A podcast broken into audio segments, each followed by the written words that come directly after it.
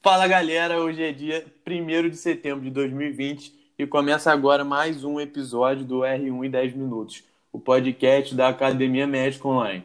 Meu nome é Gabriel Pinot, eu estou aqui com meu amigo João Vitor Barros e hoje vamos falar de câncer coloretal. Então relaxa, fica bem confortável, presta bastante atenção e vamos rever mais um assunto, porque revisão é vida. Vamos que vamos.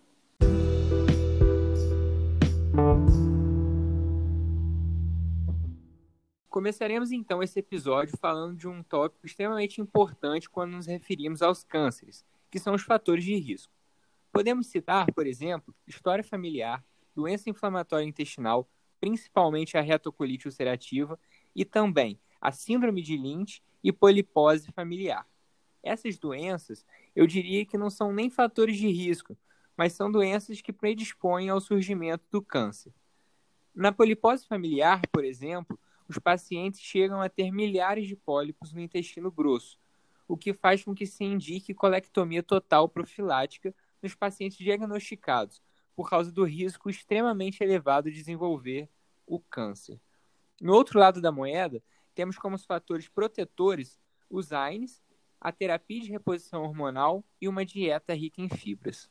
Algo bastante curioso a respeito do câncer de colo é o fato de que conhecemos a história natural da doença, na qual um pólipo adenomatoso passa por mutações genéticas e pode dar origem a um adenocarcinoma de colo. É sempre bom a gente ter isso em mente de que o pólipo adenomatoso é o que pode dar origem ao adenocarcinoma.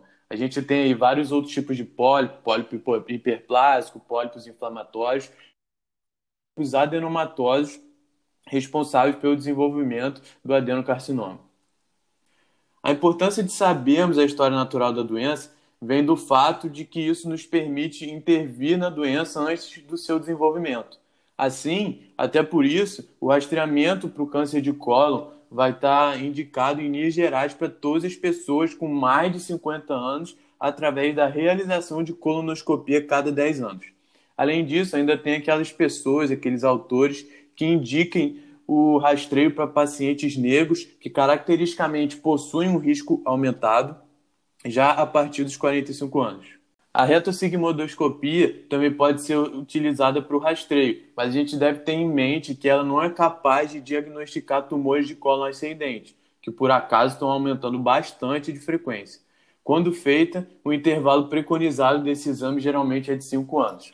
Além disso, Caso o paciente não consiga realizar nenhum dos exames que eu citei, seja por não querer ou até pela indisponibilidade, a gente pode pedir ainda pesquisa de sangue nas fezes, mas a gente tem que ter em mente que ele é útil apenas no contexto de prevenção secundária, fazendo apenas o diagnóstico precoce do tumor. O quadro clínico, como você já sabe, vai variar de acordo com a localização do tumor. Nos tumores de cólon direito, os sintomas são caracteristicamente tardios já que as fezes ainda não estão totalmente formadas. Assim, geralmente tem anemia ferropriva ou sangue oculto nas fezes. Nos tumores de cólon esquerdo, notadamente temos a alteração dos hábitos intestinais, que pode ser tanto constipação quanto diarreia, e menor calibre das fezes. Nos tumores retais, por sua vez, vai predominar a hematoquesia e o tenejo. Fica claro, portanto, que o diagnóstico se dá através da colonoscopia mais a biópsia, Apesar disso, em alguns casos, os primeiros exames a serem realizados são o toque retal ou a retossigmoidoscopia, até pela disponibilidade mesmo, sendo extremamente úteis para o diagnóstico. Mesmo assim, ainda é necessária a realização de colono, mesmo com o diagnóstico já firmado para afastar tumores em cólon ascendente. O estadiamento do câncer de cólon é relativamente tranquilo de decorar, se comparado ao de outras neoplasias, ele vai ser feito através da colonoscopia, tomografia de tórax e abdômen, pois o principal sítio de metástase é o fígado, ultrassom endorretal ou ressonância de pelve para tumores de reto. O CEA é útil apenas para o prognóstico e o segmento desses pacientes. Para facilitar, você pode pensar que se tiver metástase é estágio 4 e se tiver linfonodo acometido é estágio 3. Depois disso, olhamos o tamanho do tumor. Tumores T1 vão até a submucosa. Tumores T2 vão até a muscular própria. Os tumores T3 vão até a subserose gordura pericólica e os tumores T4 vão invadir as estruturas adjacentes. Com isso, podemos dizer que se os tumores forem T1 ou T2, são estágio 1. Se forem T3 ou T4, são estágio 2. A conduta no câncer de cólon, caso não haja metástase, vai ser sempre cirúrgica, variando de acordo com a localização do tumor, é podendo fazer uma hemicolectomia direita, hemicolectomia esquerda. A ressecção dos linfonodos regionais, do mesocolo e do suprimento vascular é extremamente necessária, já que a disseminação é majoritariamente hematogênica. Além disso, nos cânceres estágio 3, que são os que têm acometimento linfonodal, a quimioterapia adjuvante está indicada. Muito importante para as provas de residência é a conduta nos tumores de reto.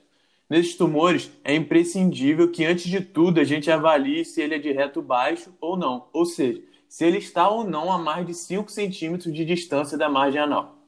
Caso o tumor não seja de reto baixo, a gente faz uma ressecção abdominal baixa, a RAB, com anastomose coloretal ou colo anal. Se o tumor for de reto baixo, numa minoria dos casos, que são os tumores T1 ou tumores T2, a gente pode realizar uma excisão local transanal. Entretanto, na maioria dos casos, a gente acaba tendo que fazer a cirurgia de Mills, que é uma ressecção abdômeno perineal, com colostomia definitiva, o que obviamente é horrível para o paciente. Por isso, na tentativa de evitar a cirurgia de Mills, podemos lançar a mão de quimioterapia e radioterapia neoadjuvante para tentar justamente reduzir o tumor a tal ponto que a gente possa fazer apenas a RAB. A gente também precisa destacar que todos os pacientes que recebem terapia neoadjuvante devem receber a quimioterapia adjuvante. Por fim, Fato curioso é que, ao contrário da grande maioria das neoplasias malignas, o câncer coloretal em fase metastática ainda assim pode ser curado através da ressecção dos focos de metástases. Obviamente, o prognóstico continua reservado, mas ainda é possível alcançarmos a cura, especialmente se existirem menos de três focos. Então é isso, galera. Terminamos hoje mais um episódio do podcast R1 em 10 minutos. Hoje é claro que a gente teve que mudar um pouquinho a ordem aqui que a gente seguiria naturalmente por causa do falecimento do ator Chadwick Boseman, que faleceu em decorrência de, colo, de câncer de colo. E aí a gente acabou aproveitando para poder esclarecer e revisar também para as provas de residência esse assunto. A gente se vê na semana que vem. Não se esqueçam de seguir a gente lá no Instagram, arroba Academia Médica Online. O meu é arroba JVVRB. O meu é arroba Gabriel Pinot. Lembrando que lá a gente sempre posta os complementos do episódio, sempre alguma coisa para fazer uma revisão mais rápida e tem sempre mais questões de caso clínico rolando, principalmente nos stories, de maneira interativa, o que tem sido bem legal para poder a gente revisar todas essas matérias. Então é isso, a gente se vê na semana que vem. Um grande abraço e até a próxima. Abraço, galera. Tamo junto.